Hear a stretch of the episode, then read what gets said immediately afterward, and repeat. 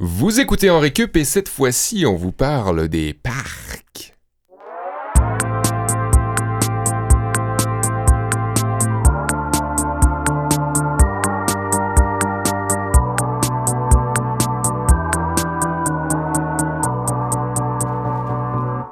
Salut à tous et à toutes, bienvenue à En Récup. Je suis Olivier Bradette et je suis avec Kevin Breton et Sébastien Blondeau. Bonjour. Ça va bien les gars? Super bien, Olivier. Profitez bien de l'été. Je profite bien de l'été, j'aime bien profiter de l'été pour aller dans un parc, jouer à la Hey! pétanque. Que ça boy. donne bien. Hey, C'était Hey, scripté, ça. là, on on avait un texte, ça paraît parle- pas, mais on avait un texte, on l'a suivi. Bravo. On parle des parcs. On parle des parcs, ouais, ben, c'est encore l'été, euh, c'est- il fait encore beau, tout ça. Euh, les parcs, c'est d'ailleurs euh, l'endroit où s'est déroulée la classique Blondeau 10 2019, Oui. euh, que j'ai raté malheureusement à cause de mes vacances au lac. Ouais. Comment ça s'est passé? Ben, ma performance au bâton en 9e manche, là, le coup de circuit, assez mémorable, n'est-ce pas, Seb? Ouais, ouais. Coup de Mm-mm. circuit euh, à double reprise. À double reprise, oui, parce que la première fois, euh, on n'a pas retrouvé la balle après, fait qu'il fallu leur jouer. Ouais. C'est une règle.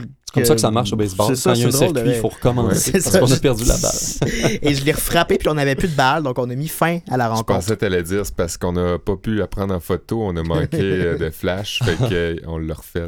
Mais c'était un franc succès, puis on va inviter Ouais. euh, tous les gens à venir à la troisième édition l'année prochaine Ouais, pour célébrer ton en anniversaire. 2020, en Mhm. 2020, Ça va être le troisième anniversaire déjà de la classique Blondeau. troisième, oui. Qui sera accompagné par un épisode dans récup spécial tour pour souligner Ouais. C'est vrai qu'on enregistre live euh, sur, euh, sur, le champ- sur les sentiers ou dans le dugout. Ça serait Faire, très cool. faire les parcs 2. Les parcs 2, oui. Ah. Ben, j'étais bien déçu de manquer ça, mais c'est parce que j'étais en vacances euh, au lac Saint-Jean. En tout cas, moi, j'ai bien profité. Toujours une bonne raison. Toujours C'est une bonne raison. bronzé comme ça. Ouais, ben, pas autant que toi qui est allé à Saint-Eustache aujourd'hui, visiblement. le C'est ce que j'allais faire à Saint-Eustache?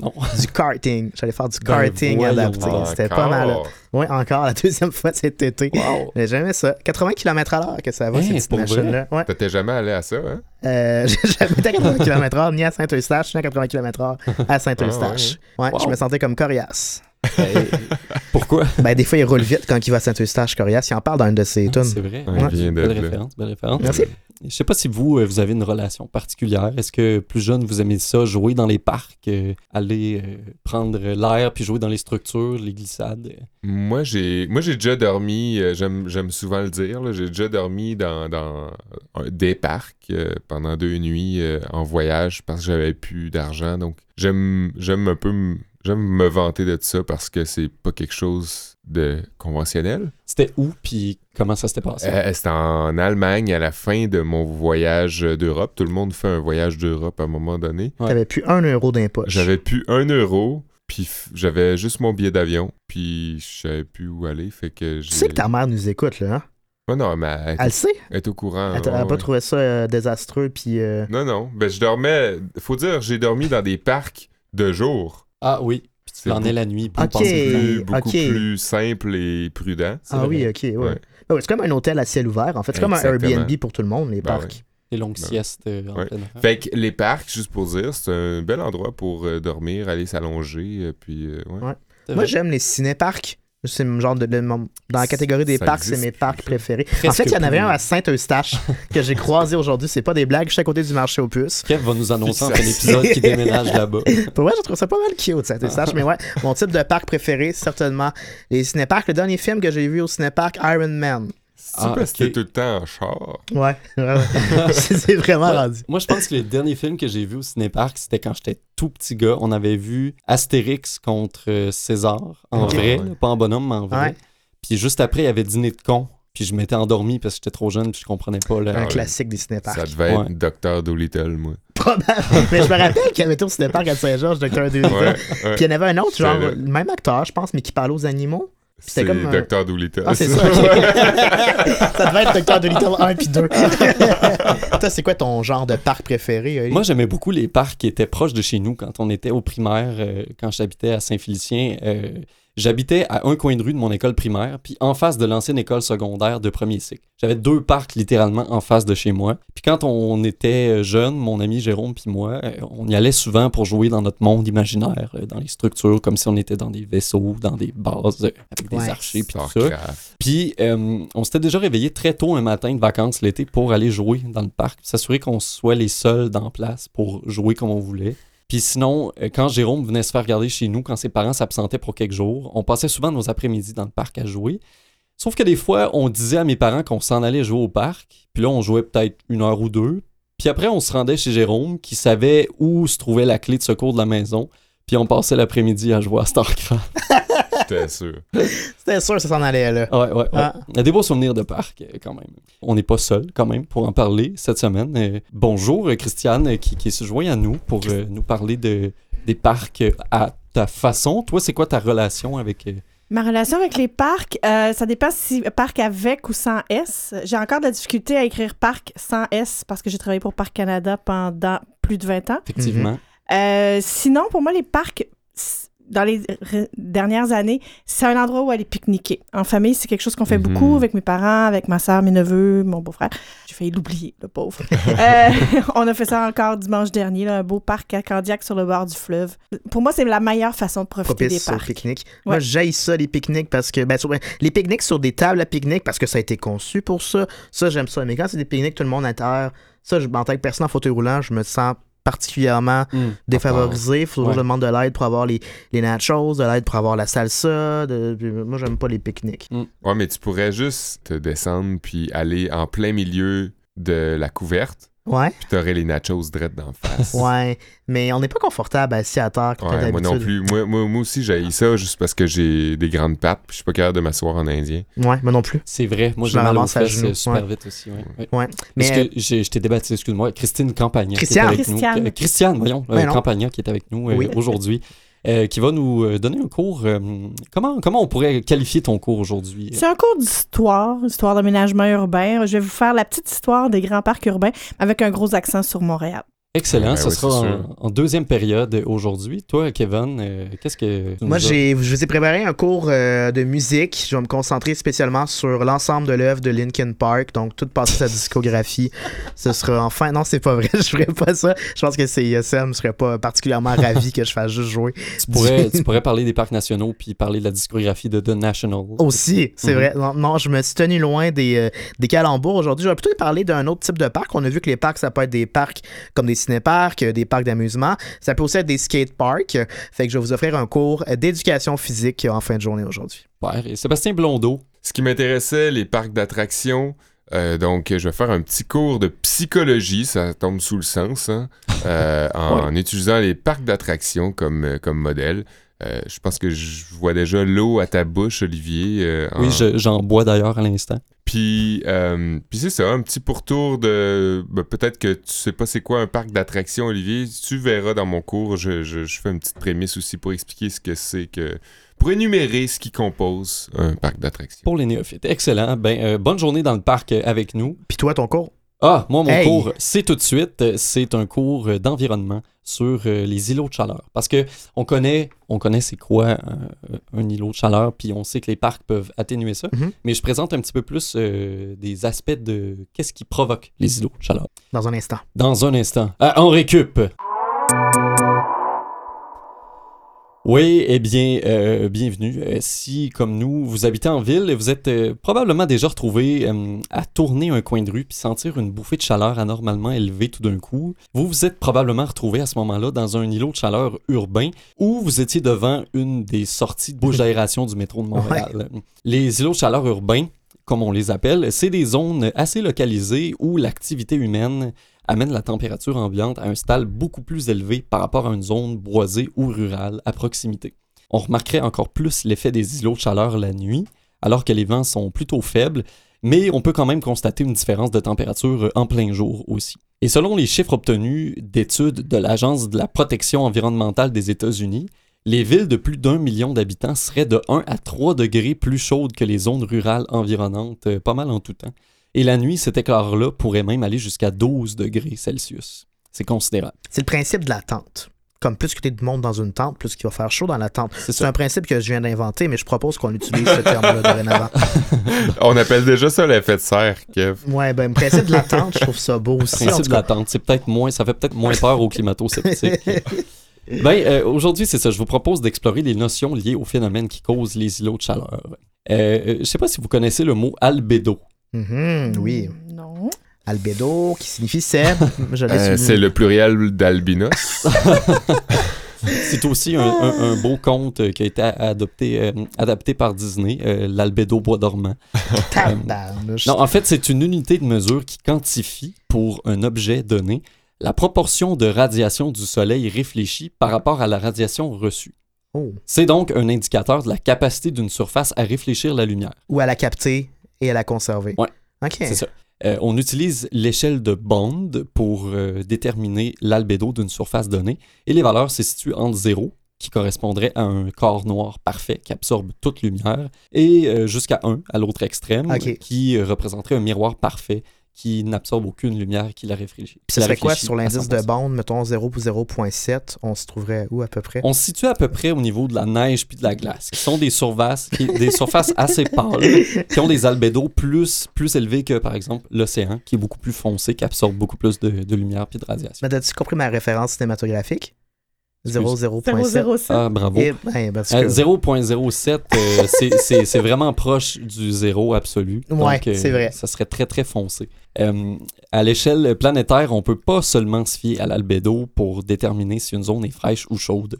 Euh, on va parler de l'irradiation solaire, qui est l'intensité d'énergie reçue par le Soleil, qui a aussi, évidemment, un impact dans l'analyse des zones climatiques terrestres. Puis là, pour vous donner un exemple, un peu comme la glace des pôles, le sable du Sahara reflète assez bien les radiations solaires, mais l'énergie des rayons est tellement intense dans ces zones-là de la planète qu'il fait quand même chaud en motadine. Par contre, il fait froid la nuit dans le désert, en partie parce que le sable réfléchit justement assez bien la lumière et qui emmagasine pas beaucoup d'énergie. Sinon, ben, c'est le manque d'humidité dans l'air qui joue aussi un rôle important. Et là, avec la fonte des calottes polaires, on se retrouve d'ailleurs de plus en plus dans une spirale néfaste. L'albédo des océans est beaucoup plus bas que celui de la glace, donc l'absorption de l'énergie solaire par l'océan est supérieure à celui euh, de la glace. de la glace euh, sur euh, les banquises. Puis là, c'est un cercle vicieux parce Ben, qu'ils font. Exactement. Ce qui veut dire que moins on a de glace au pôle, plus il se réchauffe.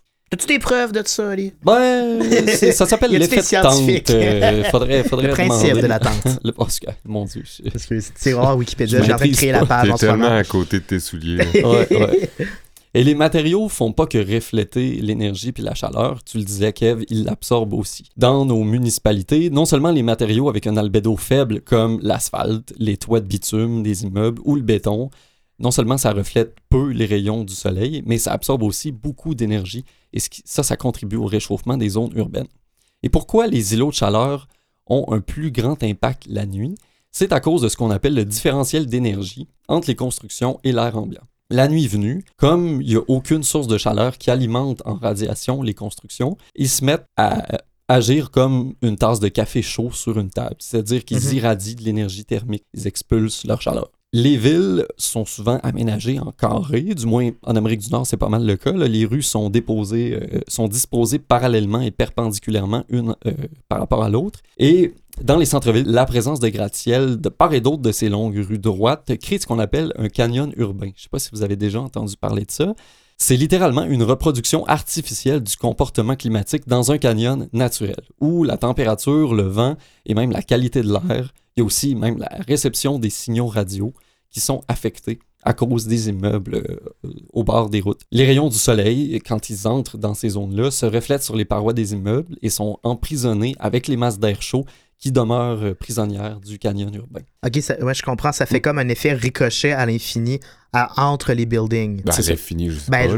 ben, Ouais, ben, il y, a- il y a- il y a peu de chances que l'air euh, circule efficacement, puis ça, ça crée un genre d'effet de Un piège. bâche. C'est ça, Ah, c'est ça ton concept? oui. La bâche sur la tente. Puis dépendant de la longueur, de la largeur puis de la hauteur du canyon urbain, selon les immeubles qui constituent euh, ce- ce- cette construction-là, si on veut, ben, les effets sur la température puis la qualité de l'air vont être plus ou moins amplifiés. Il y a certains canyons urbains qui sont particulièrement célèbres. Il y a la 42e avenue à New York et le Magnificent Mile de Chicago, qui font partie des plus gros canyons urbains de la Terre. Les villes, évidemment, doivent trouver des moyens d'atténuer les effets des îlots de chaleur pour le bien de la santé des habitants, mais surtout, surtout, pour éradiquer le small talk de En tout cas, je te, je te dis qu'il fait chaud, hein, Mathieu? C'est ça, c'est, dans le- c'est comme euh, dans la politique de, euh, municipale, c'est comme le premier critère en haut. Ouais, s'il vous plaît, euh, arrêtez de jaser ça. Et la présence de verdure, d'arbres et d'espaces verts est presque inversement proportionnelle à l'augmentation de température due aux îlots de chaleur. C'est vraiment clair que lorsque plus d'arbres, il y a moins d'îlots de chaleur. Euh, les toits sombres des immeubles seraient responsables d'environ 40% de l'augmentation de la température des villes. C'est vraiment important. Puis lorsqu'on aperçoit une vue aérienne d'une métropole, on s'aperçoit à quel point les toits sont un espace perdu. Mhm. L'utilisation de matériel réfléchissant comme le vinyle ou simplement un revêtement de couleur blanche, ça permettrait de refléter jusqu'à trois fois plus de lumière reçue. Ou Ça même a déjà. des toits verts qu'on voit de plus en plus Ouais. aussi. Oui, ouais, c'est ça. L'aménagement de toits verts avec des arbres, des herbes puis des buissons, ben, ça favorise l'assainissement de l'air ambiant. Ça enjolive les toits, en plus de créer des espaces praticables de choix pour les occupants de l'immeuble. vrai. n'aurait peut-être pas eu accès à ça avant. Puis c'est évident aussi, pas juste de planter des arbres euh, sur les toits, mais aussi partout le long des rues, dans les villes, pour offrir de l'ombrage aux passants, puis filtrer l'air de ces polluants. Je sais pas si vous avez entendu parler récemment, euh, la ville de Montréal, au début du mois d'août, a annoncé l'aménagement euh, prochainement du plus grand parc urbain au pays. Mhm. C'est ce que rapportait Radio-Canada le, le 8 août euh, dernier. C'est 30 km de l'ouest de l'île qui vont devenir le genre de Central Park du Québec. Ouais. Puis d'ailleurs, le nouveau parc montréalais va être 8 fois plus grand que l'Oasis de la Grosse Pomme, puis même 15 fois plus grand que le parc du Mont-Royal. Et sans qu'il y ait d'échéancier précis prévu, ben, la mairesse Valérie Plante avançait que certains aménagements pourraient être prêts d'ici 2021. Donc, Ouais, puis ça serait accessible aussi en REM parce que c'est comme dans Ouais. l'ouest de l'île. C'est à moins d'apprendre ton auto pour aller dans un parc, c'est un peu euh, tannant. Mais là, avec le REM qui va passer juste à côté, on va avoir accès à un super grand parc. Puis il y a déjà comme des secteurs qui sont déjà boisés. Ils vont comme Mhm. Ouais. agencer tout ça ensemble. C'est ça, j'ai l'impression que ça va être un peu un, un ramassis, un genre de, de- de rassemblage de plusieurs lots de terre. Euh, Il y en avait qui avaient des projets immobiliers dessus. là. Il va falloir sans doute qu'ils négocient pour euh, annuler Mm. ces projets-là. Mais tout ça mis ensemble, d'ici quelques années, ça va te donner euh, quelque chose d'assez intéressant. intéressant. À Merci. visiter bientôt. Ouais, et ce sera 15 fois plus grand que le Mont-Royal. Le Mont-Royal dont il sera Ouais. question dans la prochaine euh, dans le prochain segment de l'émission Mhm. avec Christiane Campagnan. Christiane Campagnan, moi, c'est ma passionnée d'histoire. là. C'est la fille, si j'ai une question, Alors ça, t'allais dire c'est ma passion. c'est ma passion. Mais c'est, je vis ma passion pour l'histoire à travers Christiane Ok. Campagnan. Quand j'ai une Mhm. question sur soit le nom d'une rue, euh, sur le nom d'un inventeur, pas un d'un inventeur, d'un pont, oui, ou d'un- d'une grande figure historique de Montréal, je me tourne habituellement vers elle. On l'a dit en début d'émission, tu as travaillé longtemps chez Parc avec un S euh, Canada. Oui. Euh, puis tu es une passionnée d'histoire de Montréal. Et aujourd'hui, ben, tu veux nous faire un petit portrait global des principaux parcs qui se trouvaient à Montréal, notamment le Parc Montréal, mais tu veux aussi parler du Parc La Fontaine. Oui, et de l'île Sainte-Hélène. Oui. Trois grands Ah oui. parcs qui sont apparus à peu près à la même époque, euh, donc au 19e siècle. Euh, pour se placer un peu dans le contexte, au milieu du 19e siècle, il y a une opinion fort répandue voulant que le citadin est mal pris parce qu'il est en manque de nature, et ça, c'est pas bon pour sa santé physique, mentale et même morale. Il faut dire qu'au 19e siècle, la liste des choses qu'on disait mauvaises pour la moralité, on se souvient que les, la- les cornflakes à leur invention goûtaient encore pire que maintenant. Euh, c'était une invention pour pas que votre nourriture vous excite, là, parce que c'était pas bon pour votre vie morale. Avant qu'il y ait des grands parcs dans les villes, où allait-il quand il voulait profiter de la nature ou faire un pique-nique? Hmm, Une idée, messieurs? Près du fleuve? Mm, sur le bord de l'usine, à Shop où il travaillait. Dans les cimetières. Ah! Parce que c'est tout ce qu'il y avait comme grand espace vert dans ces villes qu'on aménageait euh, rapidement à mesure que les usines apparaissaient, que les ouvriers arrivaient en ville. On construisait des, des habitations et on pensait pas créer des espaces verts. Les cimetières ont été les premiers grands espaces verts Ben, des villes. Pique-niquer dans le sang chaud de nos ancêtres. Comme on l'a tous rêvé. D'ailleurs, le premier grand parc urbain aménagé en Amérique du Nord, c'est Central Park. Il y en avait déjà, euh, déjà le Hyde Park en- à Londres, euh, le Bois de Boulogne euh, à, à Paris. Mais c'est le premier grand en Amérique du Nord, c'est Central Park. C'est en 1857, un concours est organisé pour euh, choisir qui va dessiner les plans. Et c'est un duo composé d'un journaliste et quelqu'un qui a eu plein d'autres métiers, Frédéric La Olmsted, et de l'architecte Calvert Vaux. Il était britannique. euh, Je sais pas ce que j'aurais pensé à première vue avec son nom, mais Calvert était britannique.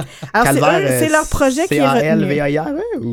Calvert. VERT. V-A-R-T, ok, ouais. Ce qui est quand même, avec vert comme ça, VERT, là, ça devient un aptonyme. Il était Oui. fait pour dessiner un parc. Exactement. Je veux juste faire une petite parenthèse sur un joueur de hockey qui s'appelle Matt Calvert et qui a appelé son fils Beau. Fait que moi, j'ai trouvé ça très Ah! drôle que son fils Oh, s'appelle wow. Beau Calvert.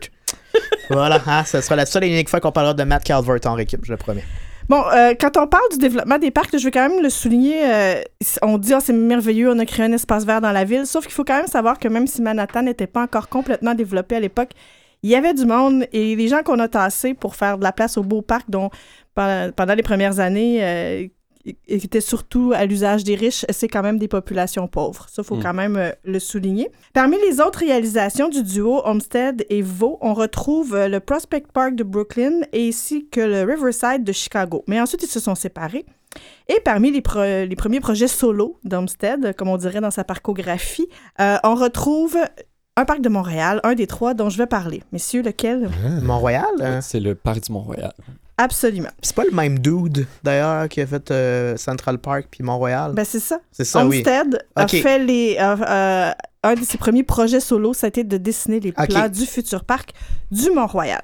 Ça, c'est une idée qui commence à faire son chemin à la fin des années 1850, notamment suite euh, au fait qu'un des propriétaires terriens dans ce coin-là ait fait une très grosse coupe à blanc. On s'est dit qu'il faudrait peut-être protéger la nature du parc Mont-Royal, alors on a exproprié des gens et euh, on décide de confier donc les plans à Homestead. Le parc du Mont-Royal, il est inauguré en 1876, mais il est loin d'être terminé et les plans d'Homestead sont loin d'avoir été Est-ce réalisés. qu'il y avait déjà des en gens qui jouaient du tam-tam à l'époque? Non, pas encore.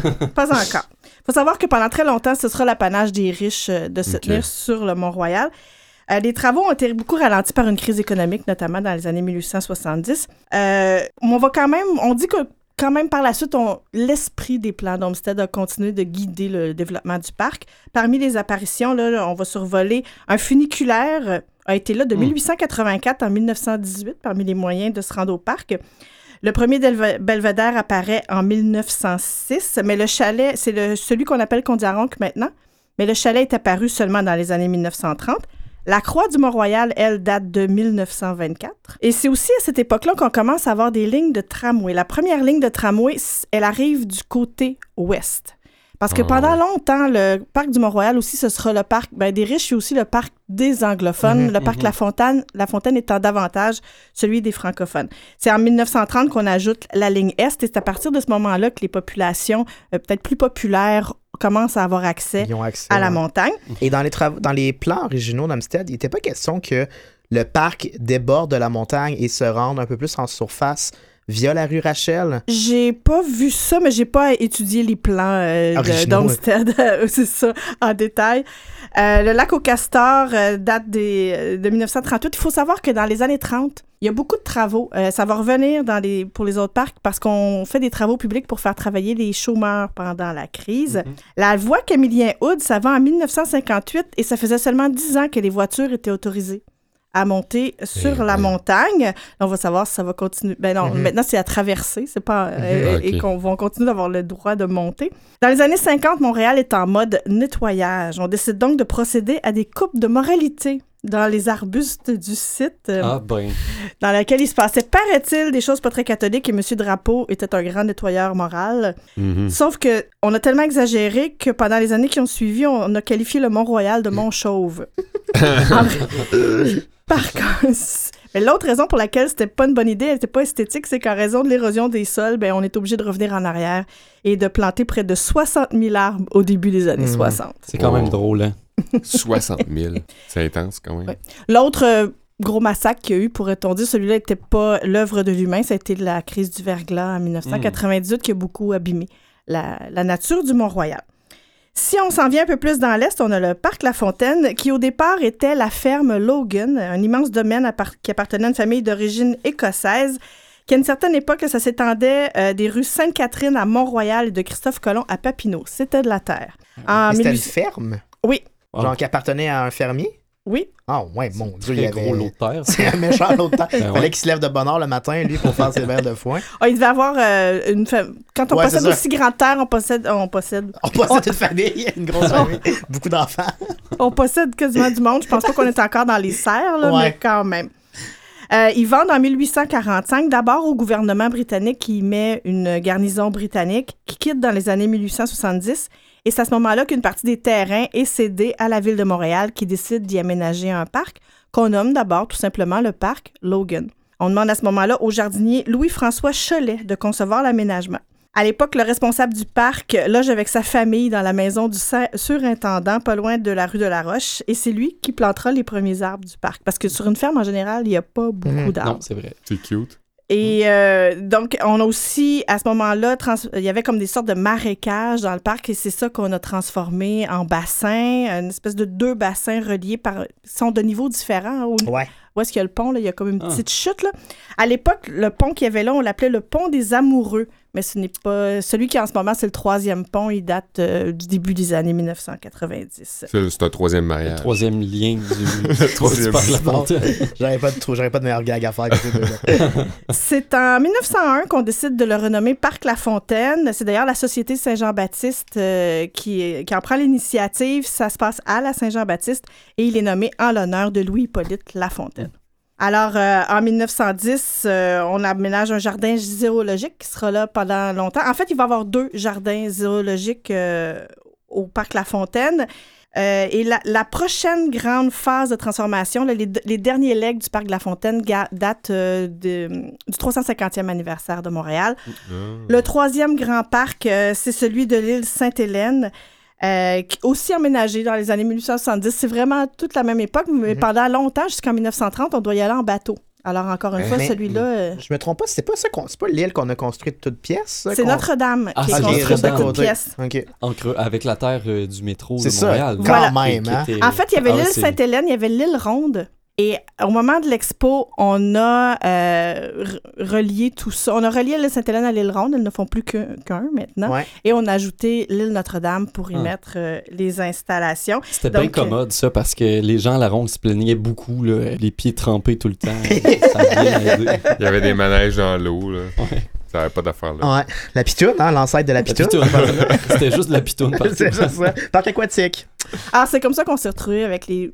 Jusqu'ici, ceux qui étaient les trois grands parcs de la ville de Montréal, mais qui Hmm. vont peut-être euh, être Ah bon? concurrencés par le nouveau parc. Qui a toujours pas de nom. Hein? Mais peut-être le nom pas- Christiane Euh, Campagnard. Le nom à venir, ben, moi, je pense pense que ça serait aurait un sens. excellent nom. Ça va peut-être être le parc plante. Ah, mais ça marcherait bien aussi. Ce, ce serait vrai. parfait. Ce serait Ouais. un peu égocentrique, là, mais. Ouais. ouais. Ouais, ouais. Ou Christiane Campagnard. On le verra plus tard. Ouais, à voir. Approchez, approchez, soyez pas timides, approchez. Ah, L'entrée est gratis, 3 piastres la barbe à papa. On a des hot dogs, hamburgers, méchouis, les queues de castor. On a des jeux de tir, basketball, fusil à eau, des marteaux, des fléchettes. Vous courez la chance de gagner des gros prix. Des toutous, des cossins, du gros fun.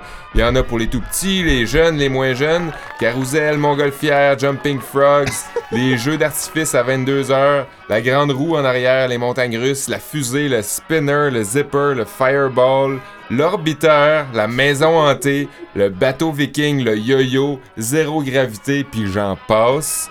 Le cours d'aujourd'hui, mes amis, portera le nom MPP 404, Méga Parc de la peur, psychologie de l'humain à la foire. D'abord, vous savez, les gars, ce qu'est un parc d'attractions, j'imagine. Amusement Park euh, en anglais, Kevin. Tout ce que je viens d'énumérer en intro pour gagner votre attention, ce sont des attributs communs pour tous les parcs d'attractions dans le monde entier. Bien sûr, Kev, t'as connu personnellement Beauce Carnaval. Yes, j'ai reconnu quelques-uns des zippers et autres Ah, fireballs. ouais. Comme Ça bon nombre d'enfants de la Mm. Beauce et du Québec et d'ailleurs, même euh, aux États-Unis. Pour t'aider à visualiser, Oli, je sais pas si je sais que t'es visuel, puis je sais pas si tu connais les parcs d'attractions. C'est comme Roller Coaster Tycoon. Ouais, j'ai joué à ça. ou Ouais. c'est comme Roller Coaster Tycoon 2. Ça, j'ai ou pas joué. Ou euh, même euh, très similaire à Roller Coaster Tycoon 3. J'ai pas joué ça Euh, non plus. Mais dans le monde réel, avec des vraies personnes. Les plus populaires sont bien sûr tous les Disneyland de la planète. Euh, celui à Anaheim, en Californie, euh, est datant de 1955. Le parc Universal Studios à Osaka, au Japon. Hmm. Le parc Europa à Rust, en Allemagne. Puis du Fou à Les Épaisses, en France. Le parc Astérix en France aussi les Six Flags Mexico à Mexico, les jardins Tivoli à Copenhague, où j'aime dire que je suis allé euh, avec ma copine il y a deux ans. Très, très beau parc et très... euh, C'est en plein milieu de la vieux. ville. C'est Ah, un, un c'est des rares incroyable. parcs, ouais. C'est incroyable. T'arrives là, sur le coin d'une rue, puis t'arrives, puis Ouais. il y a un parc d'attractions. Ceci étant dit, là, j'imagine, vous vous demandez sûrement pourquoi partout Moi, autour... t'es-tu payé pour ça? T'es en train de nous faire euh, aller à la ronde, il y a des Ouais, rabais. allez à la ronde, il y a des rabais en fin de semaine. Euh, non, mais non, non, non, je fais ça juste, je suis dédié à la cause. Euh, puis là, je me- je m'imagine que là, on est au parc d'attractions, le méga parc de la peur en ce moment, puis j'imagine vous vous demandez autour de nous pourquoi il y a plein de gens qui font la file pour embarquer sur un rail, dans une cabine ou dans une maison hantée, dans l'unique but d'avoir peur. Mhm. Mhm. Pourquoi certaines personnes sont attirées par la peur? Pourquoi est-ce qu'on aime aussi euh, appeler ça des sensations fortes? Ouais. Eh bien, c'est que les situations de peur peuvent amener ces personnes-là dans un état d'euphorie, voire de bien-être. Euh, quand le corps humain a peur, il relâche des substances chimiques qui l'aident à être plus alerte, plus énergique, euh, moins prompt à la douleur aussi, donc nécessaire à la survie. Ça aide aussi à mettre de côté euh, d'autres outils moins essentiels dans ces situations-là, comme euh, la pensée critique, par exemple. Hmm. Grâce à ces substances chimiques-là, dont certaines hormones, le corps se met dans un état similaire à quand on se sent excité, joyeux ou euphorique à cause d'une autre situation qui n'a pas rapport avec la peur. À cause du contexte dans lequel on se place, à cause qu'on est conscient qu'on n'est pas réellement En danger. en danger, euh, ben, on n'est pas distrait par l'instinct de survie, ou du moins le corps sait qu'il peut l'oublier pour un moment, puis qu'il peut apprécier les effets euh, Euphorisant. euphorisants, les, Ouais. les effets chimiques que la peur lui procure. C'est pour ça que d'une seconde à l'autre, dans un manège, on peut passer des cris de frayeur au rire Hmm. fou. Euh, le temps de s'adapter à la situation, ça peut être des fractions de secondes, ça peut être une seconde. Selon Catherine Brownlow, psychiatre au centre médical de l'université de Wexner en Ohio, le lobe frontal, c'est la partie du cerveau qui t'assure si tu es en sécurité ou en danger. C'est, une partie très primitive, semblerait-il, fait qu'il est toujours sur le bord de sonner l'alerte, mais il se ravise, puis il te rassure, puis il comprend qu'il n'y a pas de- des vrais risques de danger euh, quand tu es dans un espace où il y a plein d'autres gens qui s'amusent. Autrement dit, le corps vit la peur, mais le cerveau, lui, il va te rassurer, puis il va t'enlever les, les mauvais aspects d'une frayeur au moment où tu la vis. Euh, mais c'est pas le cas pour tous.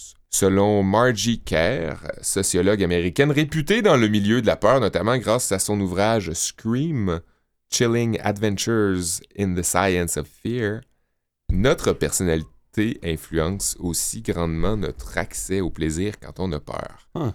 Selon elle, tout dépendant si on est une personne extravertie, si on est à l'aise et ouvert aux expériences ou à l'incertain, ou même si on est quelqu'un qui éprouve de l'empathie facilement, on est plus- peut-être plus enclin au plaisir fou des parcs d'attractions. Par exemple, si de prime abord, on, on- on euh, on n'a pas accès aussi facilement à une sensation de quasi-euphorie euh, dans la maison hantée, par exemple, en tombant euh, à tout bout de champ sur un, un zombie, mettons, là, qui sort d'un mur, ben, en voyant nos amis rire à côté de nous, ben, ça va nous aider naturellement. On va avoir tendance à les imiter puis à ressentir le plaisir que eux ont, Mhm. à, à ressentir un plaisir associé au rire que tout à coup on va avoir sur notre visage. Et ça va aider à associer le- la peur à un sentiment d'euphorie. C'est aussi un épisode de fierté qu'on expérimente quand on comprend qu'on surmonte quelque chose d'effrayant, euh, où on n'a pas de contrôle sur l'espace ni sur l'action euh, dans lequel on se trouve, euh, mais qu'au final, on en ressort sans égratignure, ben, on se sent fier d'avoir surmonté ça, puis il y a une espèce de- d'état de bien-être, exact, Ça me fait penser quand tu vas voir un film d'horreur au cinéma, Exact. puis t'as passé deux heures dans le noir, puis que t'as pas fait pipi dans tes culottes. moi, en tout cas, moi, ça me remplit de fierté. toi, rempli de fierté. Ça arrive pas tout le temps. Des fois, je sors avant, mais quand je réussis, ça me rend fier. Puis tout ça a du sens, hein, parce que quand tu y penses, qui dans la population est une éponge d'empathie, qui a moins de barrières face aux nouvelles expériences et a pas assez d'expérience de vie pour imaginer les pires scénarios? Ah, les enfants, les jeunes, ou même les, les adultes qui ont gardé euh, un cœur d'enfant prédominant. Puis c'est qui, d'après vous, les principaux clients des parcs d'attractions? C'est pas moi. C'est les enfants? Je vous laisse l'imaginer.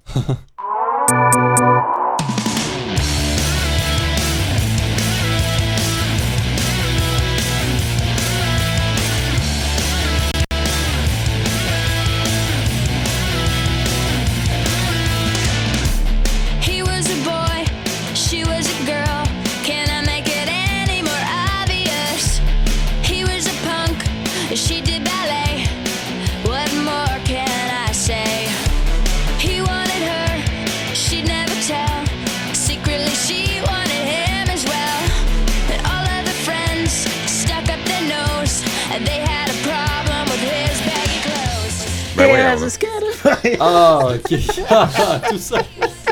C'est pour la chanson Skater Boy. Wow. Ça arrive un peu tard hein, dans le, le, le Ouais, on s'est tapé toute, le, toute la toune. Mais ça t'a pas ramené des bons souvenirs, toi, Avril Lavigne 2004 T'écoutais pas ça? Euh, Ma soeur écoutait Ta ça. soeur écoutait ça. Ben, moi, ma soeur écoutait pas ça, mais moi, j'écoutais ça. J'aimais beaucoup Avril Lavigne et ça me sert de préambule à mon cours aujourd'hui sur les skateparks parce qu'on l'a vu, des parcs, euh, par extension, ça peut aussi être des cinéparks, ça peut être des parcs d'attractions et ça peut également être des skateparks, d'où le titre de ce cours d'éducation physique qui aurait aussi pu être un cours d'urbanisme, là, des parcs industriels au skatepark. Euh, les skateparks ont mauvaise réputation, comme j'ai pu le Mhm. constater euh, en visitant un article de juin 2019 dans Bourse.com euh, qui annonçait l'annonce de la création d'un skatepark au centre-ville de Saint-Georges. J'ai pris quelques commentaires euh, sous l'article des gens qui réagissaient à cette annonce-là. Il y a Jacques Casgré qui a dit il y avait trop de. il, ben, il s'est écrit lui-même, Ben il s'est oui. dévoilé et il dit il y avait trop de petits bums qui traînaient dans l'espace de l'Ouest. Ils seront maintenant à leur place avec la vermine du centre-ville. Ah, bah ouais. Et il y a Mais aussi- tu dis, c'est lui qui s'est. dé- Il, a- il a- il a signé son nom. Ouais, je m'appelle Jacques. euh, C'est ça, Jacques euh, Casgré. Je sais pas si c'est un pseudonyme ou si c'est son véritable nom. Il y a aussi Skate No Way, hein, c'est le pseudonyme qu'il a décidé de se donner à cet usager, qui a dit pas une scène pour ça, qui travaillent s'ils veulent faire de quoi, mais c'est pas une scène pour eux. Moi, je jouais dans la rue pour rien, qu'ils fassent pareil. Bref, on comprend qu'on part un petit peu de loin quand on veut financer les skateparks, mais aujourd'hui, je vais vous expliquer que ça peut être non seulement euh, bon pour la ville, pour l'urbanisme, bon pour la santé des résidents, bon pour le taux de criminalité, ben, pour le, le faire le réduire en fait, et ça peut même C'est bon, ça, ça stimule la criminalité. et ça peut aussi même être rentable pour les municipalités. En fait, ce qu'il faut comprendre, c'est qu'un skatepark à la base, c'est juste un gros terrain de jeu. Mais pour des adolescents ou pour des jeunes adultes, là, c'est comme les araignées, euh, les balançoires qu'on retrouve pour des jeunes enfants, mais ça se transforme plus tard euh, en loop ou en half-pipe. Je connais pas full le, le registre de ces skateurs-là. rampe, Ça tombe pas full dans mes habitudes, faut dire. Des gros jumps. des. En plus, ben, c'est que le skatepark il offre un espace commun de socialisation que les jeunes vont pas pouvoir retrouver vraiment ailleurs. Les autres options qui s'offrent à nous quand on a 15, 16, 17 ans, ça va être comme par exemple le centre commercial, des endroits où tu es poussé à consommer, à acheter. Mhm. Là, tu te ramasses dans un endroit assez démocratique où tout le monde part à peu près sur un même d'égalité. Et l'autre distinction qu'on peut faire entre un skatepark et d'autres installations sportives qui sont financées par les municipalités, comme une piscine ou un patinoire, c'est qu'il revêt un plus grand caractère social. Les gens ne se rendent pas là nécessairement juste pour pratiquer un sport, ils le vont. Ils y vont pour socialiser. C'est un endroit euh, propice pour montrer et flasher ses skills, mais c'est aussi un genre de rodage continu, un spectacle gratuit, une séance d'apprentissage et de coopération qui est ouvert à tous. Et en plus, c'est pas vraiment axé sur le résultat ou un pointage, mais plus sur un partage de connaissances, savoir comment on va se partager euh, des trucs entre, Mhm. entre amateurs de la planche à roulettes. Ça, c'est un des effets bénéfiques. Les autres effets clairs auxquels on peut penser à première vue, c'est certainement les effets clairs sur la santé. Pratiquer un sport, c'est toujours mieux que pratiquer aucun sport, autant sur le plan psychologique que le plan physique, mais aussi la création d'un skatepark, d'un endroit dédié pour pratiquer ce euh, hobby-là, va ironiquement, contrairement à ce que la mentalité populaire voudrait le soutenir, améliorer la sécurité dans les villes. D'abord parce que c'est un environnement contrôlé avec moins de risques de blessures. Il y a moins de chances que tu te blesses à l'intérieur de ce parc-là avec d'autres gens qui sont là pour euh, intervenir si jamais il y a un accident que si tu fais du skate tout seul euh, sur les parcs de la bibliothèque municipale ou dans un endroit isolé, dans un parc industriel et que tu te blesses et qu'il n'y a personne aux alentours. Et en plus, ces installations ne sont pas nécessairement prévues pour ça à la base. Mm. En plus, donc, ces, ces installations-là, ces half-pipe, comme dit euh, Seb, euh, vont, euh, ils vont, vont occuper les jeunes, leur donner un passe-temps, qui est un facteur essentiel pour les éloigner de la criminalité, les empêcher de faire un mauvais coup. En fait, un jeune qui a un passe-temps ne va pas être porté à aller faire du trouble s'il est occupé avec quelque chose qu'il aime. Et il y a une étude qui est venue confirmer ça en 2009. Et là, j'ai appris qu'il existait aussi la Tony Hawk Foundation. Hmm. Ça existe, ça, Oli, la Tony Hawk Foundation. C'est un peu comme la version plate de Tony Hawk pour Skater 1. Je sais pas si tu connais ça. Tony Hawk pour, pour Ça, c'était Skater 2. PlayStation. Oui, il y avait aussi Tony Hawk pour Skater euh, 3 et Skate. C'était un autre euh, chapitre euh, de jeux vidéo. Ouais, Ok. skate. Je dis ça pour que tu aies un maximum de références Skate possibles. deux. Il y avait un jeu qu'on jouait sur Xbox chez un de nos amis. C'était pas sur le Skate? skate, mais je me rappelle plus comment ça s'appelait. Il y avait un Je- jeu qui s'appelait uniquement Skate là, que j'aimais bien jouer. là. Il y avait une version où tu pouvais juste Moi, ce que j'aimais faire avec mon ancienne coloc, c'est que tu pouvais juste monter en bas d'un étage et te tirer en bas. Et le but, il y avait comme des rayons X. Puis le but, c'était Ouais. de, de montrer comment tu te faisais de fracture. Combien de fractures? Bref, là, je, je vais un peu à l'encontre de, de l'objectif de ma, de ma chronique de dire que c'est bon le skate et que c'est pas dangereux. là.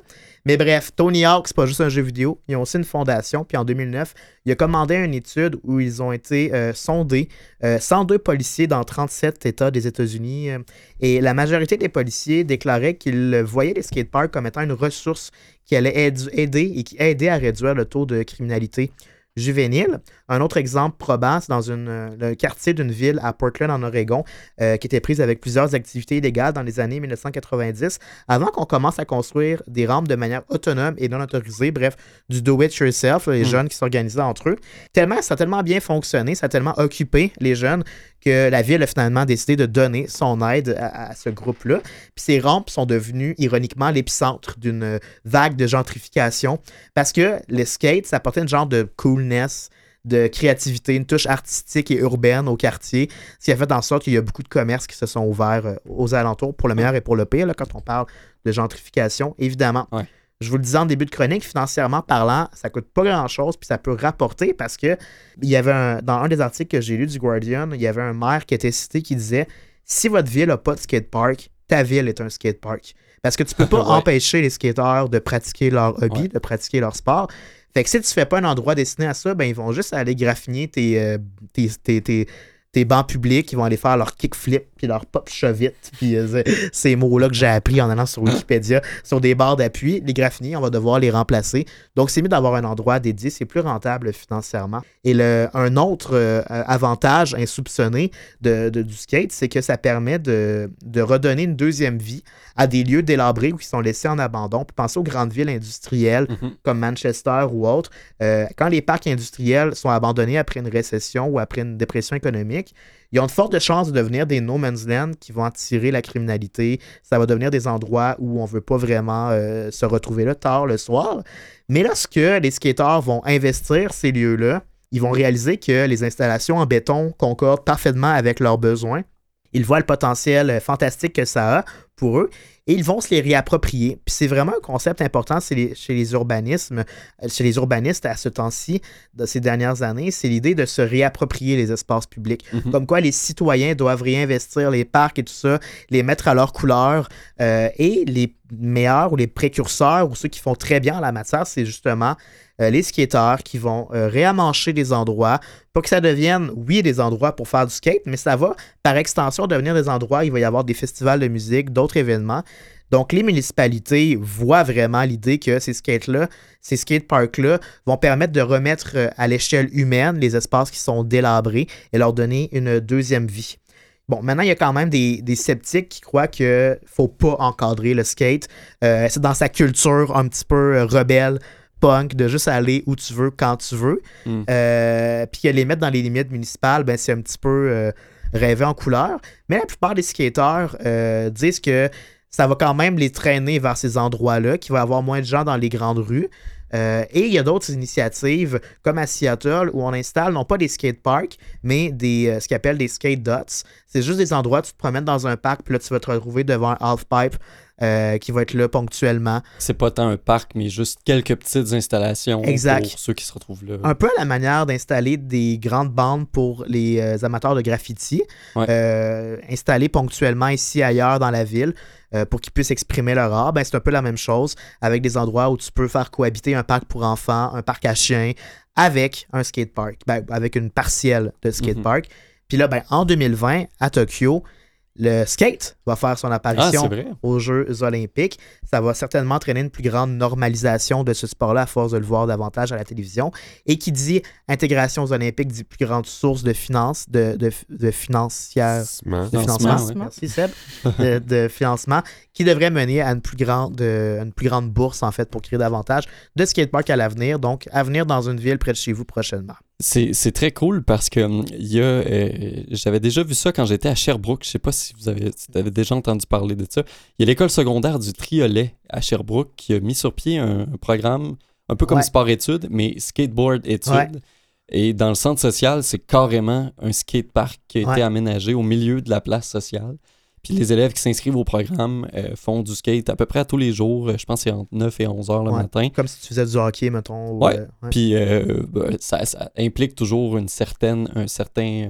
Il faut Une avoir des bonnes notes, il faut Ouais. avoir une discipline scolaire pour pouvoir poursuivre et avoir accès à ces installations-là.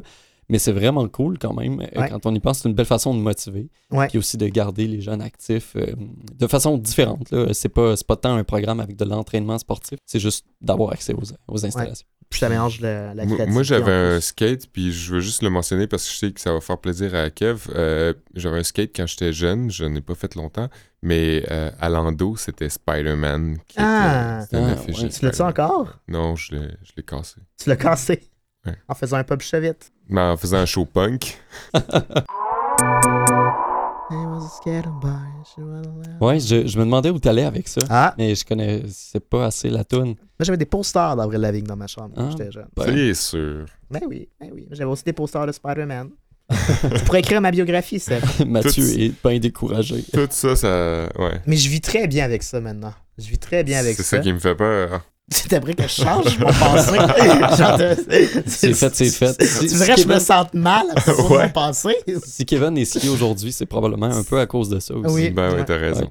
Ben, belle journée de cours euh, sur les parcs. Euh, on a parlé de parcs pas juste urbains, mais des parcs d'attractions, des skateparks et aussi de- des, des grands parcs de Montréal avec euh, Christiane. Merci vraiment d'avoir été là. Ah, ça fait plaisir. Moi, j'ai appris plein de choses sur euh, les parcs euh, à Montréal. Euh, je savais Mm. pas que le parc La Fontaine était avant. Évidemment, tout n'était pas un grand, euh, euh, euh, des grands quartiers urbains, mais que ce soit une ferme qui a été convertie comme ça, je J'en savais avais pas. aucune idée. Mm. Ouais. C'était fort intéressant, effectivement, tous ces cours aujourd'hui. Est-ce que tu sais, Christiane, si pour le nouveau parc qui sera aménagé, s'il y a des architectes qui ont déjà été approchés, si euh, J'avoue que je suis vraiment pas au courant du dossier parce que c'est trop dans le présent pour moi. non, c'est ça. Ben, J'imagine que ce sera à venir aussi, puis il y a des consultations qui vont, qui vont découler de, tout ça. Mais moi, j'ai bien hâte euh, de profiter de ces espaces-là. Euh, euh, vous, dans les parcs qu'on a nommés, c'est quoi votre préféré? Ben, sûrement la fontaine, parce qu'il est comme. il, il est facile pour. Peu importe où tu habites. Je veux dire, à part si on, si on exclut l'Ouest, c'est vrai qu'encore aujourd'hui, pour des, des, des francophones ou pour. C'est Oui. c'est Il est pas souvent mal. sur notre chemin. On peut Ouais. souvent tout simplement le traverser. Bon, entre autres, quand on, quand on quitte ici, là, les locaux. euh, Oui, à Canalem. À part, de, à part si on habite euh, vraiment dans l'Est à Pointe-aux-Trembles ou vraiment dans l'Ouest, euh, dans, dans, dans Westmount ou et Kirkland et compagnie. Mais sinon, c'est vraiment comme on dirait que c'est un, un bon point de rendez-vous. Mhm. Moi, j'aime beaucoup le parc à chiens dans Griffintown. là. Je vais une fois par semaine avec Maya. J'ai Ben oui, beaucoup de c'est plaisir. vrai. Ouais, ouais, chouette parc. Moi, euh, je vais un petit peu plus souvent au parc La Fontaine. Euh, je joue une coupe de game de balle molle euh, cet été puis les étés d'avant là-bas. Parc du Montréal, ça fait longtemps, mais j'aime beaucoup aller me promener sur euh, l'île Notre-Dame, justement. Euh, le circuit Gilles Villeneuve qui est ouvert à tous pour faire du vélo pendant l'été, circuler, faire du jogging, tout ça. J'aime bien aller me promener là-dessus. Il n'y a pas trop de gens. C'est quand même tranquille. Puis on a une très belle vue sur le centre-ville de Montréal. Fais-tu semblant que t'es dans une voiture? Ouais, je fais de des bruits de F1 euh, en conduisant mon vélo. Ouais, ouais. Hmm. Allez Ah ben- écouter notre épisode sur la F1 d'ailleurs. Ouais, euh, d'ailleurs, euh, on a fait un épisode là-dessus si ça vous intéresse. Euh, ben, merci à Mathieu Tessier qui est toujours là, fidèle au poste avec nous. Merci à Canalem. Ouais. Merci à CISM aussi. Là, euh, écrivez-nous si euh, vous avez des commentaires ou des questions à enrecup à commercialgmail.com. Ouais, On est aussi sur Facebook, hein, Kev? on est sur Facebook, Twitter. On n'est pas sur Twitter. Pas encore sur Twitter. Mais je pense pas qu'on va aller sur Twitter. Ouais, ben je- ça fait beaucoup à gérer. On est sur Facebook, sur les ondes de CSM, sur les ondes de Canal M, c'est bien assez. Puis sur toutes vos plateformes de podcast préférées. Oui. Spotify. Spotify et compagnie. Et on connaît notre sujet déjà pour la semaine prochaine, De n'est-ce quoi pas? on parle la semaine prochaine, Seb? On parle de l'Italie. Ouais, on parle de... Là-bas, il y a des parcs, je pense. Italia. J'imagine. Sûrement, il y a des parcs, mais il y a surtout de la bouffe. Ouais, Il y a une grande euh, histoire, je pense. probablement. Euh, une grande culture, une grande... euh, ouais, ouais, il y, a- il y a beaucoup de choses. Euh, Les Italiens sont assez typiques, ils sont assez distincts euh, du reste du monde, puis euh, ça va être intéressant d'aller gratter là-dedans. Parfait. Bon, on vous donne une semaine pour traverser l'Atlantique et on se rejoint en Italie la semaine prochaine.